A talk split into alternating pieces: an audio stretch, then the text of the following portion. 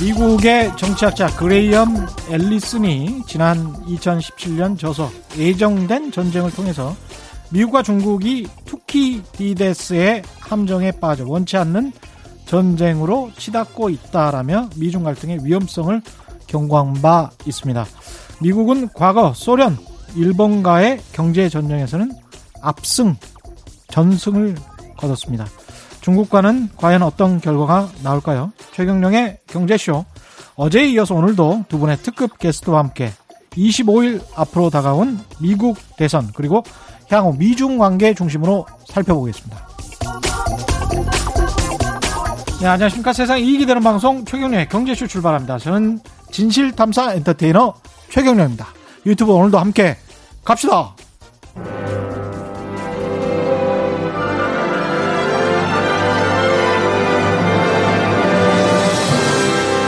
이슈 심화 토론.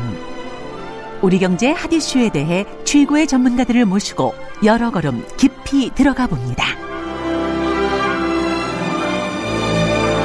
네, 어제 이어서 오늘도 김학균 신영증권 리서치 센터장님 나오셨습니다. 안녕하십니까? 네, 안녕하십니까? 예, 그리고 가운데 안유화 성균관대학교 중국대학원 교수 자리하셨습니다. 네, 안녕하십니까? 안녕하세요. 예, 예, 어제 이야기들이 너무 뭐, 그, 짧아서 예탁에 기다리고 계시는 분들도 많을 것 같고요. 예, 최경영의 경제쇼입니다. 지금 청취율 기간이라서 제가 이런 말씀을 가끔 드리고 있습니다.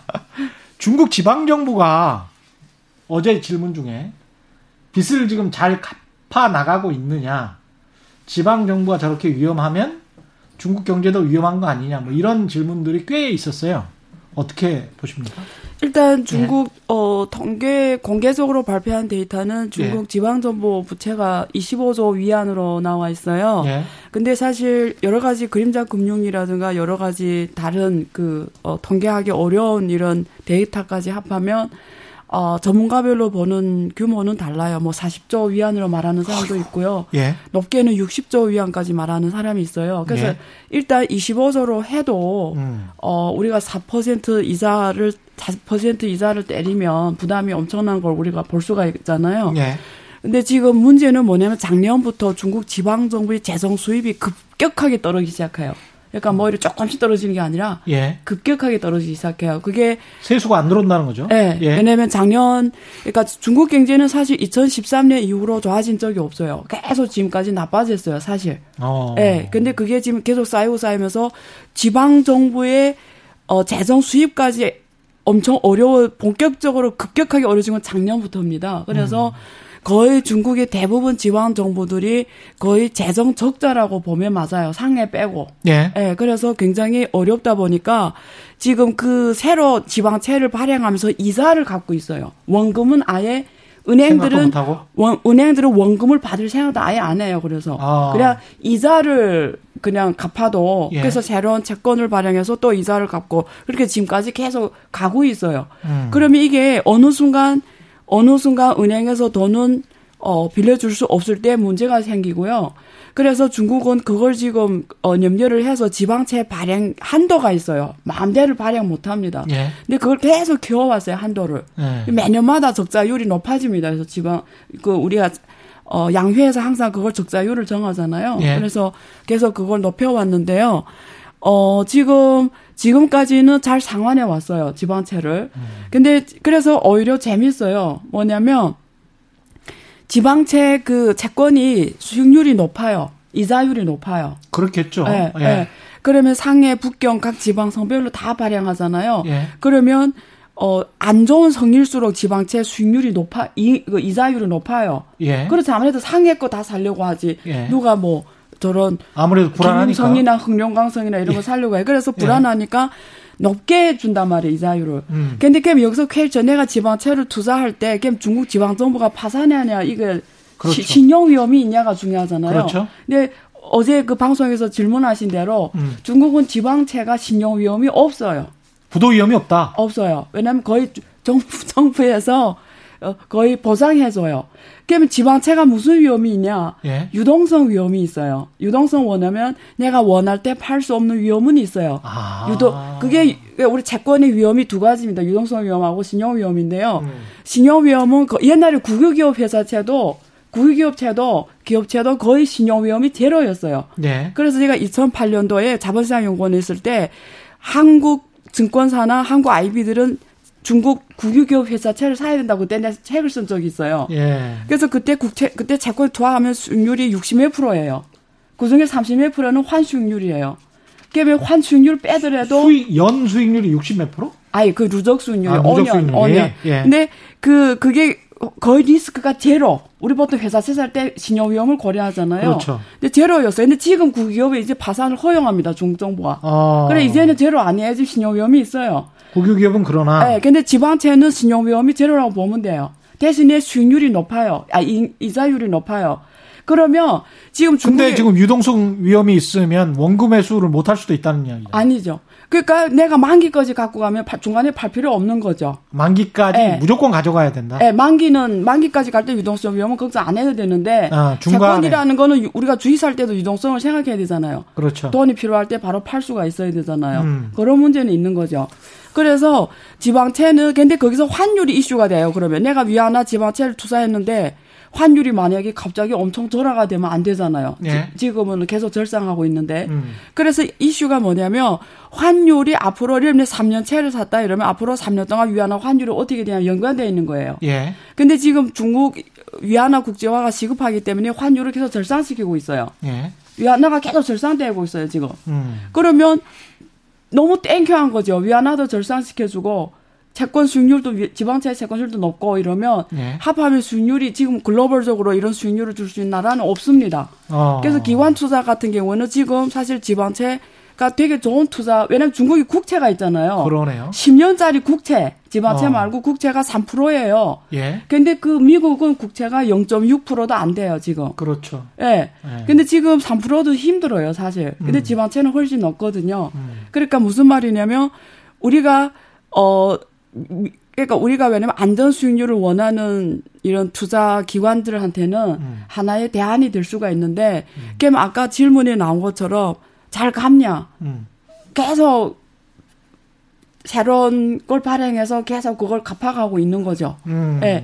그러면 이게 언제까지 가냐 이거예요. 이, 이, 예. 이 게임이. 예. 그러면 우리 97년, 98년 그 외환 위기 때 사례를 보면 됩니다. 중국의 사례. 예. 그때 중국 국유은행들이 엄청난 채권, 부채가 있었어요. 예. 그래서 사실 그때도 국가 부도가 발생할 뻔 했어요. 한국이랑 비슷한 시기에. 예, 예 그때. 음. 근데 주룽지가 어떻게 했냐면 그 부, 부실 부채를 다 걷어냈어요. 걷어내가지고 AMC를 만들었습니다. 아. 4대 자산운용사를 만들어서 예. 그게 다 넘겨줬어요. 아. 그래서 은행을 깨끗한 자산 가지만 분리시켜 놨어요. 우리처럼 정리금융공사 비슷하게 만든 거네. 만들었어요. 예. 근데 그걸 결과적으로 어떻게 하렸냐면 돈을 찍어서 풀어 사실 사버렸어요. 음. 재 정부에서 결국 그 채권을 누군가 떠안아야 되잖아요. 예. 그래서 어 결국 결과적으로 돈을 찍어서 사버렸거든요. 그리고 소각해버렸거든요. 그렇군요. 그럼 결국 이제 부채로 남은 거고 미래 세대한테 이제 떠. 그, 결국은 그거는 국민들이 떠하는 거고요. 음. 결국은 그게 만약에 중국의 자본시장 자본 항목이 개방되면 환율이 원래 반영이 돼요.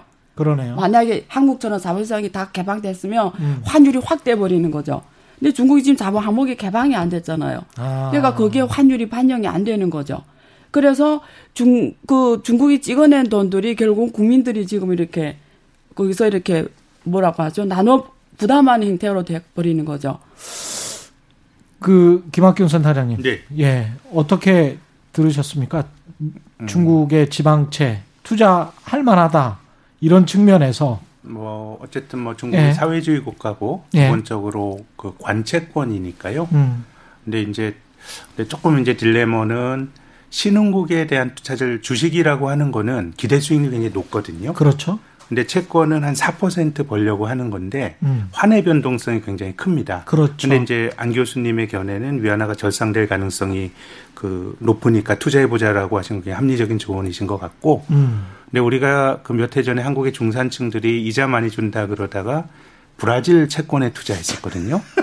그래서 10% 이자 받았죠. 그거는 예. 그 과세도 안된 굉장히 좋은 이자를 받았지만 예. 브라질 헤알이 이제 절하가 되면서 음. 환에서 손을 많이 봤거든요. 예. 그래서 신흥국 자산은 음. 기본적으로 환의 방향성을 보고 들어간다 그러면 음. 그건 채권이기도 하지만 약간 주식의 속성도 있다고 봐야 됩니다. 그러네요. 그럼요. 예. 그만큼 리스크를 지고 산다. 사실 채권이라고 하는 거는 부도가 나지 않으면 음. 내가 정해진 금리를 이자를 받는 게 채권의 속성인데 음. 거기 이제 환이 결부가 되니까 환에 대한 판단도 들어가야 되는 거고 하기 때문에 음. 그래서 뭐 위안화가 절상이 된다 그러면 제 생각에는 뭐 해볼 만하긴 한데 그 속성은 우리가 한국 채권 사듯이 하면 안 되지 않을까 그런 생각이 듭니다.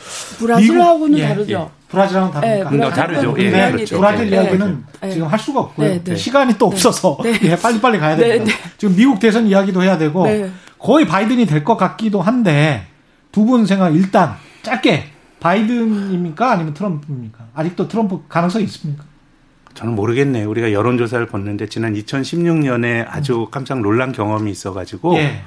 뭐 여론조사로 보면 바이든은 넘어간 것 같으나 음. 마음속으로는 조금 찜찜한 뭔가 이제 불확실성이 큰 거 아닌가 그런 생각이 듭니다. 답은 경합주에 있죠. 경합주. 그 경합주 조사를 보니까 예. 경제 문제가 제일 중요해요. 그렇죠. 그 경합주에 있는 사람들이 지금 예. 투표를 해서 지금 그 이제 토론을 보고 투표하겠다는 사람이 20% 있어요. 예. 20% 토론에서 만약에 트럼프가 가지금 차이가 13%잖아요. 예. 근데 그 만약에 토론을 지금 한다고 하니까 음. 토론에서 보고 결정하겠다는 사람들 그 만약에 20%가 트럼프 쪽에 오면 될 수도 있죠. 예. 그리고 그 경합주 사람들이 경제를 제일 중요시하니까 음. 경제는 사실 중국을 때리면 미국 경제도 어려워지거든요. 예. 근데 지금 이 바이든 쪽에서는 어 트럼프 정부의 미국 중국 때리기 미, 무역 전쟁 했기 때문에 미국 경제가 어려워졌다 이런 논리를 펼쳐요. 그렇죠. 그 부통령이 대선 토론을 보면 그래요. 그렇습니다. 그두 예. 사람의 토론이 어 그 말하는 게 그거거든요. 음. 어 사실은 트럼프가 중국을 무역 전쟁 일으켰기 때문에 미국 경제가 어려워지면 이런 이런 논리를 풀고 있거든요. 음. 근데 지금 경합주 사람들이 지금 어 경제 문제를 제일 중요하게 생각하니까 어, 결국 경제 문제를 어떻게 지금, 이제 데이터가 나올 거 아니에요, 이제. 음. 어, 미국 경제가 지금 2분기는 엄청나게 많았잖아요. 30몇 프로 그렇죠. 많았거든요. 예. 그러니까 지금 봐서는 불리하죠. 경제적 문제를 봐서도. 근데 3분기는 굉장히. 근데 이제 3분기는 지금 좀 좋게 나온다 예. 그러고 실업률도 많이 좋아졌잖아요, 예. 지금. 그래서 거기에 대한 인식, 그리고 코로나에 대한 이런 지금 트럼프의 이 전략들 지금 음. 하고 있는 그런 것들이 중요할 것 같습니다. 네. 근데 대선이 얼마 안 남았기 때문에 네. 우리가 지금 대선 기간에는 신경 쓸 여력이 없는 것 같고 지금 시간도 좀 짧고 대선 이후에 누가 되느냐에 따라서 환율, 주식시장, 경제정책, 미중 관계 이거 중심으로 좀 풀어가야 될 것 같아요. 네. 일단은 여전히 두 분 다 트럼프를 배제할 수 없다.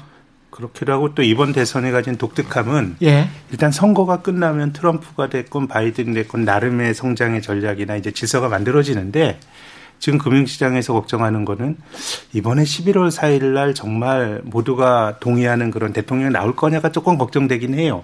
트럼프 대통령이 동의를 해야죠. 그러니까요. 지금 이제 우리가 선거인단 뽑더라도 미국은 예. 말 그대로 선거인단 뽑고 예. 그 사람들이 12월 초에 또 투표를 해야 되는 거잖아요. 예. 그래서 한 한 달 동안은 예. 트럼프 대통령이 동의하지 않으면서 아휴. 뭐 그렇게 가지 않을까라는 걱정이 그래서 지금 제가 금융시장에서 느끼는 건 누가 되더라도 그 질서에 맞게 투자자들은 이제 뭔가 대안을 찾아 나갈 텐데 선거 전보다는 선거 이후가 불확실성이 이어질 수 있다라고 하는 게 큰일이네. 금융시장 한켠에는 물론 이제 그게 뭐 확률이 높다라고 말하기는 어렵겠지만 예? 과거와는 다른 걱정거리 중에 하나입니다.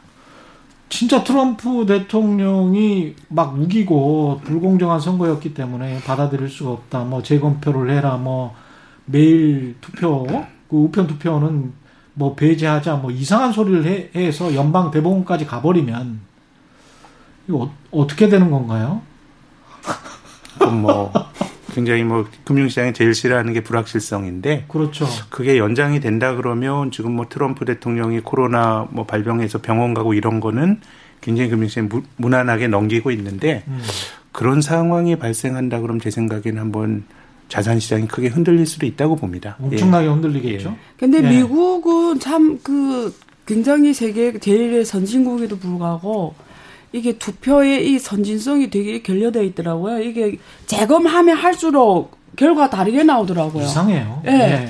그 사실 지난 역대 그 대선을 보면은 만약에 그 지금까지 통계했던 그 투표를 다시 꺼내서 다시 재검하면 내 생각에 대통령이 바뀔 수도 있는 확률이 굉장히 높아요. 그렇죠. 예. 엘고도 그렇고. 예. 예. 그러니까 지금 만약에 11월에 대선이 이루어진데도 불구하고 음. 지금 뭐 우표 트럼프는 반대하고 있잖아요. 예. 그러니까 계속 그거 요구할 확률이 굉장히 높죠. 만약에 뛰어나게 차이 극차로 하면 모르겠는데 음. 그런 화는 없지 않을 것 같아요. 그렇게 결과적으로. 근데 13% 포인트 정도나 차이가 나면 한국 네. 대선이면 네. 이미 네. 뭐 게임 끝났다 이렇게 이야기를 하는데. 네. 50% 근데 아 저는 그렇게 안 봐요. 왜냐면 그 지금 우리 소위 말하면 뭐 shy 트럼프라든가 예. 여기 러스트벨트 뭐 이런 블루 칼라 이런 사람들이 음. 먹고 사는 게 힘든 사람들이 많잖아요. 예. 그러면 지금 이런 지금 조사나 이런데 관심도 없고 음. 응하지도 않고 표도 안 내고 이럴 사람들 굉장히 많단 말이에요. 예, 속으로는 트럼프 그냥 찍어버리고. 예. 예. 그리고 지금 또 트럼프가 지금 코로나 자기 걸린 이후부터 또 새로운 전략 펼치고 있잖아요. 예. 지금 엄청난 코스프레를 하고 있고요. 음. 그러니까 어 만약에 지금 트러, 저는 지금 트럼프 건강이 더 중요하다고 보고 있는데 지금 굉장히 며칠 만에 퇴원을 해가지고 엄청 건강한 모습을 보여주고 있단 말이에요. 예. 근데 저게 정말 저렇게 그냥 지나가 버리면 트럼프 말이 맞는 게 돼버리잖아요. 그, 그렇죠. 예? 예. 그럼 사람들이 트럼프에 대해 신뢰를 더 주게 된단 말이에요. 특히 이제 말한 그 두 부류의 사람들은. 음. 그냥 투표하려 더 나올 거란 말이에요. 오히려. 그러면 또 모른다는 거죠. 사실은. 네. 거기다 이제 선거인단 제도라는 아주 독특한 제도가 있어가지고. 또 있어가지고 더 모르고요. 예. 그리고 또 중요한 거는 결국 그 답은 어디에서 나오냐면 우리가 지금 트럼프 바이든을 봐야 될 게 아니고 우리가 지금 생각하는 미국 전체 사회 정서가 뭔지를 읽는 게 중요하거든요. 음. 결국 그 사람들이 미국의 대선을 선, 미국의 대통령을 선거하는 거잖아요. 그렇죠. 항상 대통령 국민이 선거하는 거잖아요. 음. 국민의 수준이 대통령의 수준을 결정한다 그러잖아요. 그렇습니다. 근데 그러니까 우리가 지금 고민하는 게 국민의 미국의 국민의 수준을 봐야 되는 거예요. 그런데 지금 내가 있는 국민의 수준은 음. 이번 코로나를 겪으면서 본 미국 국민들의 수준은 음. 예? 별로 긍정적이지가 않아요. 트럼프하고 피차 일반인 것 같아요. 그래서 아니 근데 오바마 같은 인물도 뽑았었단 말이죠. 그 흑인들이 굉장히 역할을 한 거죠. 그래서 이번에 바이든이 예. 부통령 후보를 잘 고른 거죠, 사실은. 예. 그 히든 그 흑인들이 표를 좀 많이 이번에 예. 어, 불러올 수는 있겠죠. 음. 결국 결론은 뭐냐 모른다 이거예요. 모른다. 네. 센터장님도 여전히 김학균 센터장님도 여전히 안개 속이다. 예, 저는 뭐 예. 진짜 잘 모르겠습니다. 네. 예. 저는 좀 끝난 줄 알았더니 또 그것도 아닌가 봅니다. 네. 예. 그러면 두 사람 다 지금 아까 안효아 교수님 그런 말씀하셨어요.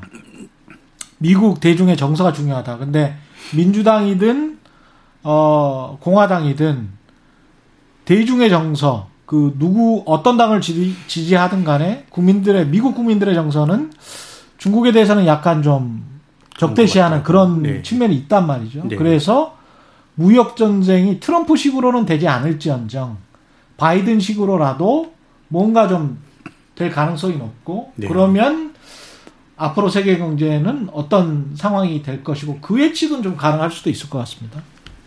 네, 일단 뭐 누가 되든 간에 미국과 중국의 적대적인 관계가 이제 끝날 것 같지는 않습니다. 음. 어, 지금 미국에서 여러 가지 리서치 기관에서 조사를 해보면 미국인들 자체의 어떤 중국에 대한 비호감도가 좀 굉장히 커진 것 같아요. 네. 사실 역사적으로 보면 미국과 중국은 친했거든요. 그렇죠. 72년도 닉슨이 이제 그, 그 관계를 트면서 음. 이제 중국에 맞서는 굉장히 어떻게 보면 그 굉장히 긴 기간이었고 그 우호적인 기관이 있었고 89년 천안문 사태가 났을 때도 사실 서구가 조금 놀랬으나 이제 뭐 경제적으로 자유화가 되면 정치적 리더십도 조금 바뀔 수 있지 않을까라고 생각을 했는데 조금은 이제 뭔가는 이제 그런 경로에서 많이 어긋난 것 같아요.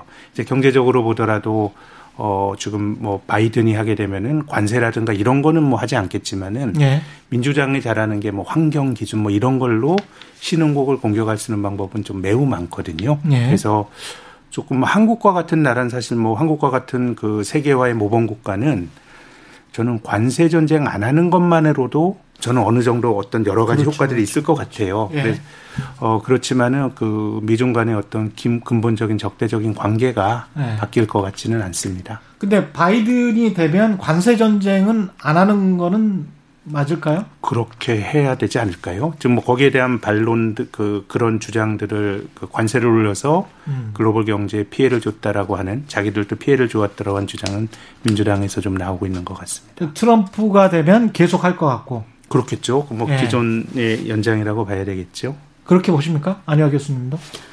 어 저는 바이든하고 트럼프의 제일 큰 구분이 가는 길은 같다고 보는 게 이제 중국하고 미국은 바이든이 돼도 중국을 때릴 수밖에 없어요. 예. 이유가 뭐냐면 아까 말하는 대중의 정서거든요. 예.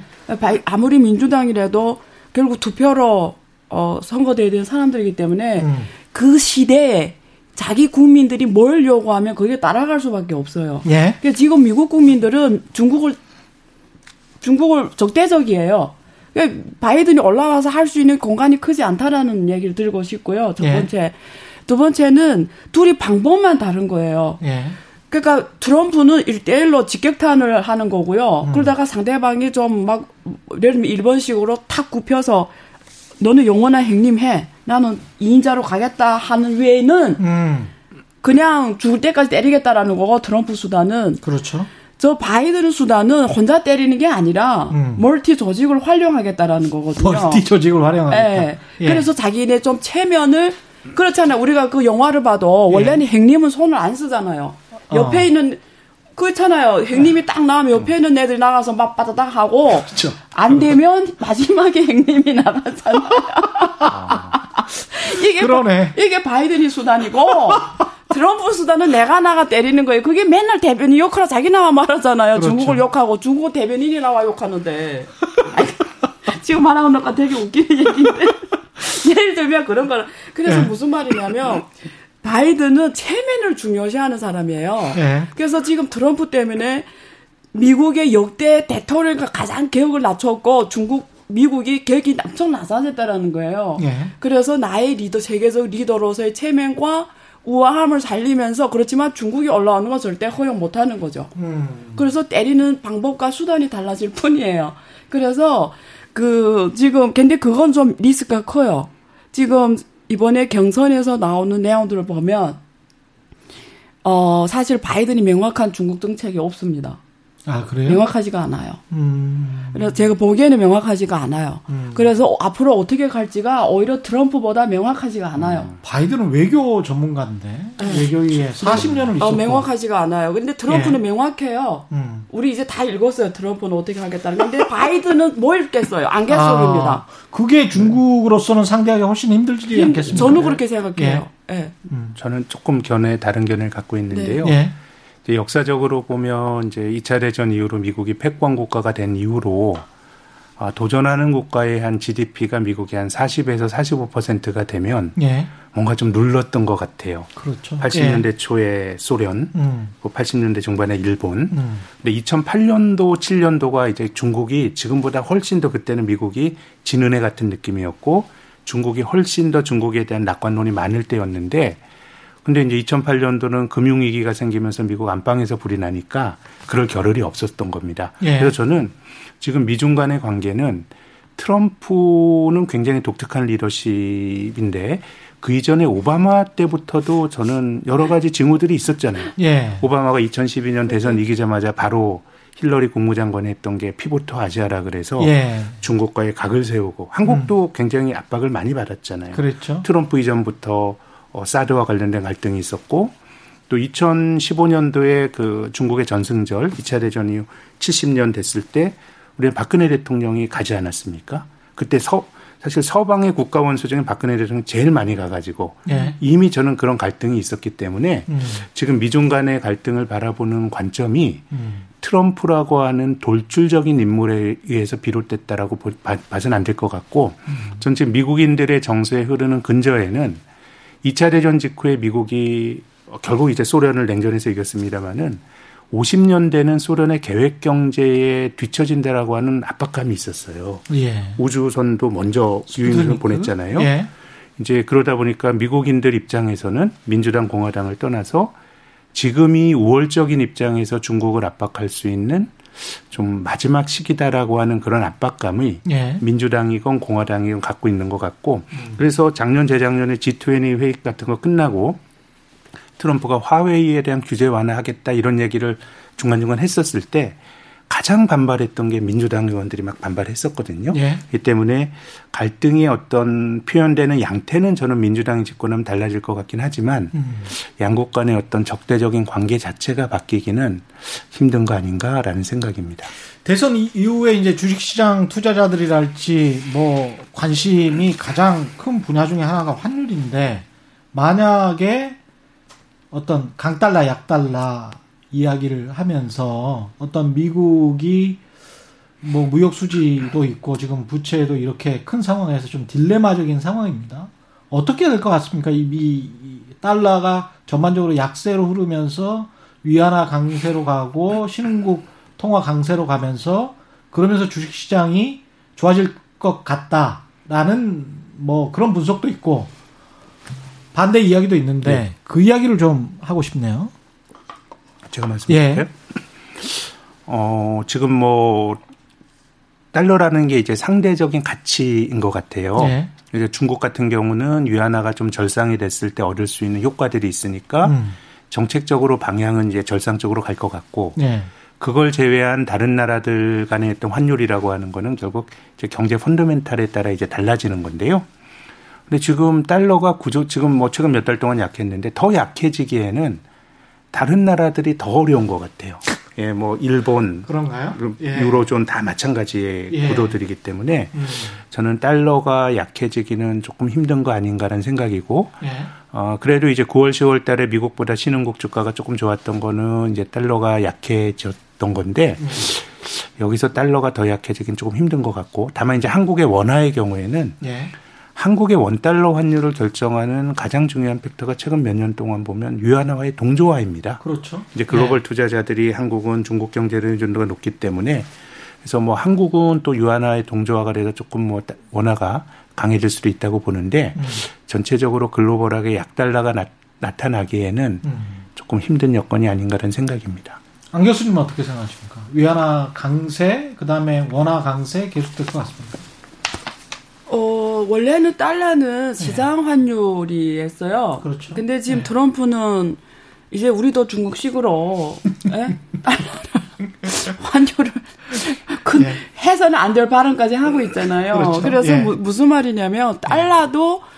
정치적 요인이 굉장히 많이 들어가기 시작했다. 그렇죠. 네, 그래서 지금은 확실한 거는 우리가 먼 미래를 말고 지금 단기로 봤을 때는 미국도 달러 절하 정책을 펼치고 있는 건 확실하거든요. 예. 그래서 근데 달러랑 기초통하다 보니까 이게 세상이 리스크해질수록 안전자산으로 몰리게 돼 있잖아요. 그렇습니다. 그러면 달러 예. 자산을 또 사게 돼 있기 때문에 음. 글로벌에 또 달러 절상할 수밖에 없는 기본적으로 바탕이 돼 있어요. 그래서 어, 저 정부와 실제 또 달러 흐름이 다를 수도 있어요. 음. 기초통화기 때문에 네. 그런 부분이 있어요. 그래서 어, 환율이라는 거는 그래서 어렵거든요. 음. 이 경제의 펀더멘탈도 있지만 네. 또 그게 불가피하게 정치적 요인이 들어갈 수밖에 없기 때문에 그 미국은 옛날에 비해서 중국에 비해서 가장 좋았던 게 은행 은행과 정부가 확실히 달랐단 말이에요. 네. 비에버리 은행 음. 정부가 은행을 어, 어떻게 할 수가 없었잖아요. 그렇죠. 독립적인 통화 정책 을 펼치고 음. 이랬는데 그게 네. 지금 무너지는 거 무너지는 감이 없지 않아 있습니다. 사실. 2008년 금융위기 이후에 네, 네. 워낙 많이 도와줬으니까 네, 네, 뭐 엄청 많아죠. 네, 그래서 예. 조금 점점 실망시키고 있다 기초통화로서. 음. 예. 근데 중국은 뭐 그냥 환율이 정치적 시장 값이 아니라 정치적 값이라고 보는 게더 정확하죠. 음. 환율이. 그래서 제가 아까 그 지방채 얘기를 했는데 환율이라는 거는 어 지금 절상이 된 상황에서 들어갔는데 나중에 나올 때 절하가 되면 손해잖아요. 그렇죠. 그러면 환해지를 할 수가 있어요. 근데 어. 한국 이 투자증권 IB들이 행태가 뭐냐면 보통 크로스보더 채권을 투자할 때 환해지를 안 합니다. 거의. 어. 예. 네. 근데 할 수도 있어요. 근데 비용이 음. 많이 들거든요. 네. 네, 그런 문제는 있는데 그래서 음. 그 위안화 환율이 만약에 지금 들어갈 때면 나중에 절상이 되면 훨씬 좋죠. 그건 환해지 안 하는 게 그렇죠. 유리하죠. 그러니까 그럴 것 같. 같으냐 안 같으냐 뭐 네. 이걸 그게, 여쭤보는 거죠. 그게 네. 그러니까 미국과의 관계가 또 있다고요. 아. 그래 쉽지 않다라는 거죠. 근데 그게 네. 싫으면 환해지를 하는 게 맞다 이거죠. 네. 금리는 어떻게 될 것 같습니까? 그 2023년 초까지는 올리지 않을 어떤 그런 음. 태세였는데 지금 뭐 금리를 올리면은 미국뿐만 아니라 뭐 자본주의 많은 나라들이 난리가 납니다. 그렇죠. 정부가 부채가 많고 예. 적자가 많이 나는데 이자 비용이 늘어난다는 거는 굉장히 좀 힘든 일이고요. 예. 또 우리 우리 한국 같은 경우는 또 가계 부채도 많기 때문에 그렇죠. 그래서 구조적으로 금리가 올라가긴 조금 힘든데 음. 음, 그 비슷한 길을 걸었던 게 일본입니다. 그렇죠. 일본의 경제가 네. 20년 동안 활력을 잃고 그냥 금리를 최대한 낮게 유지하고 정부가 저금리에서 부채를 계속 늘리고 이런 과정으로 갔거든요. 그래서 지금 많은 사람들이 그리는 미래의 모습이 일본이 20년 동안 걸어온 전 모습이라고 보는데 근데 그런 일본마저도 정부 부채가 막 늘어나고 할 때 중간에 증세를 했습니다. 어. 소비세 인상을 했어요. 예. 그래서 저는 지금 그 금융시장이 재정 적자 확대에 대해서 너무 조금 안심하는 것 같아요. 음. 어, 재정 적자 늘어나도 중앙은행이 양적완화 채권 사서 저금리 유지되는 거 아니야라는 게 논리적으로 맞는데 예. 우리가 세상은 많이 아는 것 같아도 음. 안 가본 길에 대해서는 저는 조심해야 된다고 봐요. 그걸 확정적인 진리로 받아들이면 안 된다고 생각하는데 네. 그런 점에서 미국 금리를 말씀드리면 이번 미국 대선이 끝나고 나면 저는 미국의 재정 적자 확대에 대한 우려가 정말 커질 것 같아요. 그렇겠죠.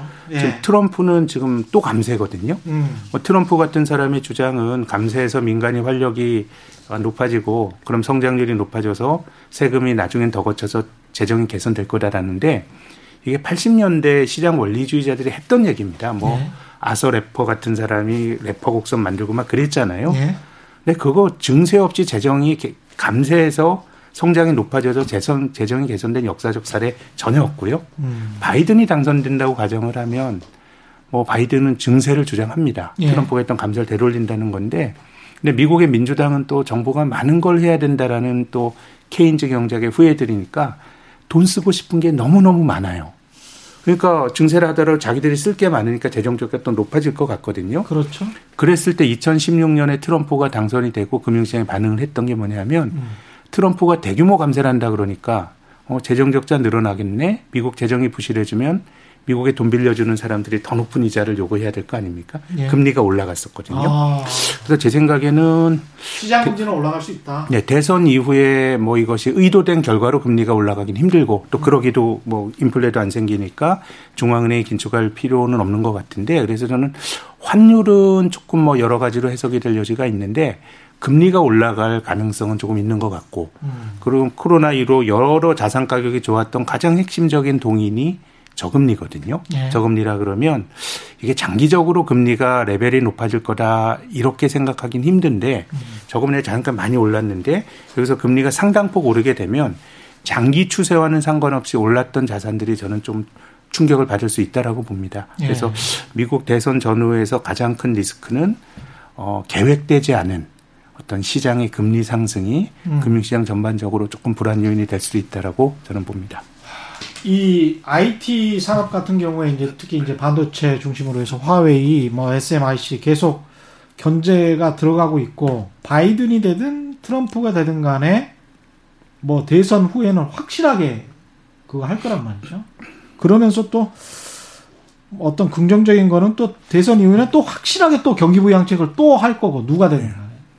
그게 마이너스 되는 요인과 플러스 되는 요인들이 있는데 이 중국에 대한 IT 산업, 그 핵심 첨단 기술 산업에 대한 압박은 누가 되든 계속 되는 거죠.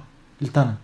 그 아까 제 뜻을 음. 좀 오해한 것 같은데 그 예. 미국하고 중국과의 관계는 이제는 건널 수 없는 루비콘 강을 건넜어요. 예. 그러니까 이제는 과거 관계로 갈 수가 없습니다. 어. 그건 누가 돼도 갤런이에요. 어. 그래서 그 어, 왜냐면 지금 중국 이번에 이 사태를 겪으면서 왜 갈 수가 없냐면 중국은 원래는 global value chain을 항상 주장해왔고 국내에다 value chain 만들 생각이 별로 크게 없었어요. 예. 예 글로벌에 잘하는 애들을 활용 여기는 기술이 있으면 기술을 다 쓰고 중국이 음. 이런 사고 방식이에요. 원래는 나는 이걸 잘하면 이걸 하고 이렇게 원래 이런 global value chain 이전에서 수출 주동형 외형적으로 이렇게 빠른 시간에 기술도 사오고 인수합의를 음. 통해서 그렇잖아요. 이 기술 인수합 통해 빨리 갈 거고 원래 이런 식으로 성장해 오다가 미국이 딱 칼을 들었잖아. 이제 못하게 하잖아요. 예. 그래서 중국은 이제는 이렇게 생각하는 거예요. 바이든 되든 미국이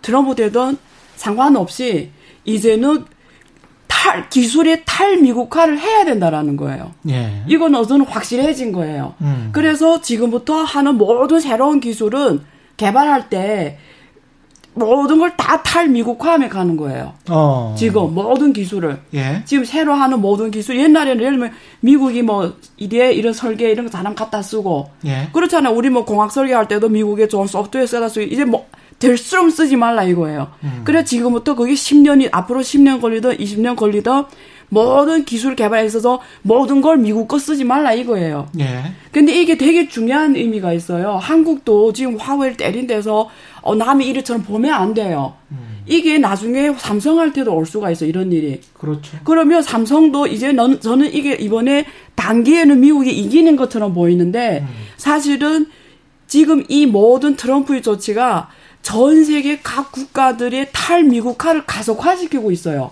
특히 기술에서. 예. 왜냐면 기술에서 그 나라를 의존을 안 한다는 뜻은 무슨 의미냐면 음. 달러도 이제는 기초통화 위치를 잃어간다라는 거예요. 고립 무역이 되면은 뭐 제가 항상 제가 항상 예. 말하지만 화폐라는 건 신용이고요. 예. 신용은 기술이거든요. 음. 기술에서 음. 오거든요.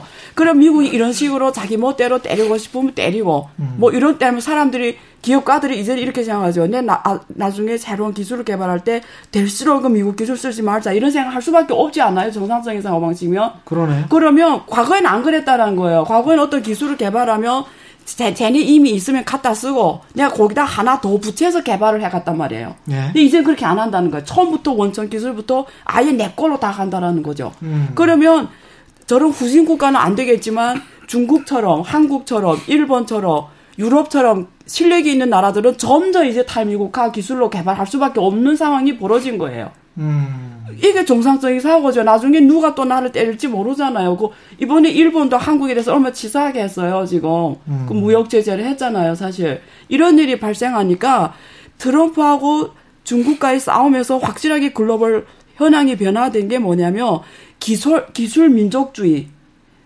이제는 자국 내에서 모든 핵심 기술을 갖고 가야 된다라는 게 확실해진 겁니다. 이 추세는. 결국 중국은 정점이 뭔지 아세요? 중국은 다른 나라 비교할 수 없는 장점이 있어요. 예.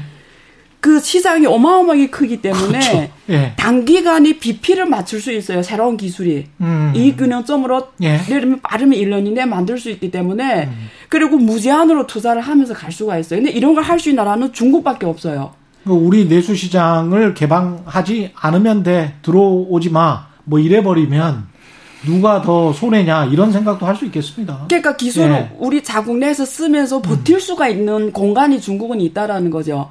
근데 미국은 안 돼요. 미국은 완전한 시장 경제이기 때문에 그 예를 들면 그 기름 생산량 줄이는 것도 미국의 세일가스 업체들이나 동의를 안 해서 못 줄이잖아요 생산량을. 그렇죠. 네. 근데 중국은 적자인데도 계속 돈을 태울 수가 있잖아요. 그리고 시장이 크기 때문에 새로운 기술이 바로 시장 상, 신속한 상용화가 가능해지는 거죠. 네. 그러니까 이렇게 앞으로 3년, 5년 갈 수 있는 공간이 있다라는 거죠. 음. 그래서 중국이 지금 이번에 확실히 결심 내린 게 뭐 그게 14차 5개년 계획에서 이제 나올 거라는 거죠. 네. 그러니까 이제는 반도체도 2025년까지 70% 국산화 하겠다라는 거잖아요. 음. 되고 안 되는 다른 문제고요. 그렇죠. 그러니까 우리가 한국 투자자 입장에서 한국 기업의 입장에서 한국 정부 입장에서 주목해야 되는 건 뭐냐면 음. 글로벌 변화라는 거죠. 무슨 변화냐?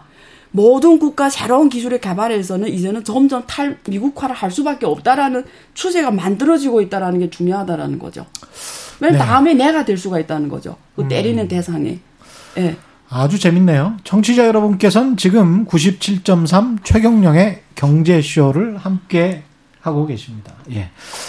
김학균 센터장님, 어떻게 들으셨습니까? 아, 참 투자하기 힘듭니다. 투자하기 힘들죠. 예, 왜냐하면 예. 사실 어떻게 보면 우리가 글로벌 금융위기 이전까지 세상은 뭐 일단 뭐 시장에 다 해결해 줄 것이다. 정치나 이런 것들은 뭐 그 부차적인 변수다라고 하는 철학 그런 것들이 있었는데 예. 투자자 입장에서 뭐 여러 가지 많이 좀 생각을 해야 될 것들이 많아서 뭐 지정학도 알아야 되고 그렇죠. 네, 그러니까 참 투자하고 살기가 힘든 세상인 것 같습니다. 정치학 박사, 경제학 박사 다 돼야 될 것 같아요. 참 맞아요. 그 두 번째 제가 그 말씀드렸던 좀 긍정적인 사인은 누가 되든 간에 경기 부양책이 내년에 1월에 이제 국회가 미국 국회는 네. 다시 시작이 되고 어, 대통령이 11월 3일 대선으로 확정이 되면 경기 부양책이 대규모로 나올 것이다. 그런 이야기 뭐 어떻게 지금 이렇게 막 미중이 싸우고 이런 것도 예. 기본적으로 저는 각 사, 공동체 내재가 된 그 불만이나 불평등이나 이런 것들이 타자에 대한 어떤 분노를 통해서 표출되는 거라고 생각하거든요. 예. 아니 뭐 경기 부양시에서 이 미국의 자본주의를 바꿀 수 있는 방법이 있다 그러면 이미 바꿨겠죠. 그래서 뭐 그렇죠. 뭐이 예. 바뀌는 국면에서 주식 시장이 뭐 짧은 어떤 기회를 잡아서 올라가고 이런 기회를 찾아야 되고 그럴 수는 있겠지만 지금 뭐 이것이 뭐 정책이 그렇게 그렇게 큰 변화가 본질적으로 나올 수 있었다라고 하면 이미 나온 거 아니 나왔지 않았을까 이렇게 음. 생각합니다. 그래서 네. 여러 가지 정책 수혜나 이런 부분들이 조금 뭐 중기적인 이슈가 될 거냐라 그러면 음. 그러지 못할 수도 있다라고 생각하는 쪽입니다. 중기적인 이슈가 길게 어떤 그 세상이 긍정적으로 바뀌고 예. 이를테면 그 기대를 반영하는 주식들이 장기적으로 올라가기보다는 음. 그냥 뭐 일종의 뭐 어떤 단기적인 시세로 끝날 가능성이 되게 높은 것 같고 음. 다만 이제 이런 건 있는 것 같아요. 특히 이제 민주당이 기본적으로 약간 뭐 리버럴이고 명분을 중시하니까 이제 정부가 돈 쓰는 거는 지금 뭐 민간은 뭐 미국도 그렇고 잘 안 들어가니까 정부가 돈을 쓰는 건 명분이 필요하거든요. 예. 그러면 명분을 만드는 거죠. 그래서 뭐 음. 뭐 사회 책임 투자, 뭐 ESG, 환경 이런 것들은 제 생각에는 어떻게 보면 투자의 관점에선 기회가 될 수가 있는데 음. 이게 과연 뭐 장기적으로 경제를 긍정적으로 바꿀까에 대해서는 좀 매우 회의적입니다. 지금 음. 사회 책임 투자 같은 거 유럽이 미국보다 활발하거든요. 예. 저는 뭐 유럽이 가진 어떤 그 인문학의 전통 이런 것도 있겠지만 유럽 경제가 더 별 볼 일 없어졌기 때문이라고 봐요. 미국은 음. 뭐 그런 거 아니더라도 기업에서 황이라든가 혁신이 있었던 거고 그게 없는 나라들은 명분을 만드는 거거든요. 예. 그래서 저는 투자에서는 그런 명분을 찾는 투자가 기회가 될 수 있다고 보는데 음. 이게 궁극적으로 그 나라 경제나 그 나라를 좀 부강하게 만들 수 있을 거냐에 대해서는 조금 힘든 단계로 자본주의가 간 게 아닌가라는 생각을 갖고 있습니다. 어. 안혜 교수님 덧붙이실 말씀 없으세요? 예. 저는 그 케인즈하고 프리드만이 자본주의를 멸망에 이르게 한 경제학자라고 봐요. 어, 지금 점점 자본주의가 저는 자본주의를 반대하는 사람이 아니에요. 어야할 예. 수가 있으니까 사회주의에 와서 뭐 사회주의를 예. 뭐 옹호하고 뭐 음. 중국을 이런 뜻에서 얘기하는 게 아니고요. 음. 이제 말씀하신 중에 되게 중요한 게 있어요. 각 나라로 각 나라별로 다 돈 찍어서 문제 해결을 하려고 하는데 음. 이건 사람 놓고 말하면 마취학을 맞는 거하고 똑같아요. 암은 음. 그대로 존재합니다. 예. 네. 결국 그렇죠. 암을 해결하는 게 핵심인데 이 이게 재정적자의 화폐화거든요. 결국은 음. 재정적자라는 게 재정적자는 행태로 돈을 찍어내는 거거든요. 결국 그래서 네. 이게 그 프리드먼이 그 사실 그 어 금융 이론에서 오는 건데 이게 이 소위 민주주의를 국가 표로 당선되는 대통령 당선 이런 국가에서 집권당이 뭔가 한 거를 보여주는 가장 좋은 경제학인 거예요. 음. 이두 개가. 예. 그래서 지금 나라가 지금 어느 나라 한국도 포함 이렇게 가고 있는데 결론적으로 말씀드리면 한 나라 경제가 성장하고 음. 우리 투자자들한테 이 자본주의가 계속 가려고 하고 투자자들한테 수익을 줘야 그 나라가 계속 가요. 주주들한테 이익이 돼야 참 투자하게 되고요. 기업이 음. 성장하게 되고. 근데 그게 어디서 오냐? 결국 기술 진보거든요. 예. 기술이거든요. 음. 근데 역사는 그래요. 어려운 시기든 위기든 잘 나가던 시기든 기회는 항상 있어요. 음. 그 기회는 어디서 오냐? 결국 시대의 흐름이거든요. 그럼 지금처럼 코로나 때문에 경제도 어렵고 상황도 복잡하지만 이 어려운 혼돈 질서 속에서 미래의 흐름이 어디 있고 거기에 핵심이 기술이 뭐냐? 그걸 빨리 캐치하는 자, 빨리 캐치하는 정보, 빨리 캐치하는 기업이 결국 방향이라는 거죠. 음. 그래서 우리의 초점은 그런 데 맞춰져야 된다라는 거죠. 이렇게 일희, 일비할 일이 해봤자 의미 없다는 거죠. 음. 네. 그 센터장님, 그 아까 안효 네. 교수가 네. 그런 말씀하셨어요. 이미 강을 건넜다. 두 나라의 관계에는 미중 두 나라의 관계에는 과거처럼 돌아갈 수는 없다. 그러면 누가 되든 간에 그 4년 동안의 임기 동안 그 아주 뭐 극적으로 확 보호무역으로 바뀌거나 아주 뭐 극적으로 다시 과거의 자유무역으로 가거나 그렇지는 않는다고 하더라도 조금 조금씩 보호무역화되고 뭐 중국을 압박하고 그러겠죠. 뭐 아주 네, 세게 어, 어? 예상하기는 힘든데 제살 깎아먹기로 네. 막 이렇게 나가지는 않고 뭐 왜냐면 워낙 서로 어려워질 수가 있는 거죠. 어떻게 보면 이게 자본주의의 기본 원리가 무시되는 거거든요. 음. 자본주의는 아담 스미스는 분업하라, 그렇죠. 데이비드 리카도는 서로 교역하라고 한 거예요. 그렇죠. 슘페터 혁신까지 들어가면 이게 자본주의가 돌아가는 기본 논리인데 음. 이게 교역을 무시를 하는 거니까요. 네. 그래서 저는 뭐 조금 상황이 더 어려워진다 그러면 뭐, 뭐 이게 완전히 바뀌긴 어렵겠지만 음. 그 상황에서는 우리가 사람이 가진 이성을 좀 믿어야 되지 않을까요?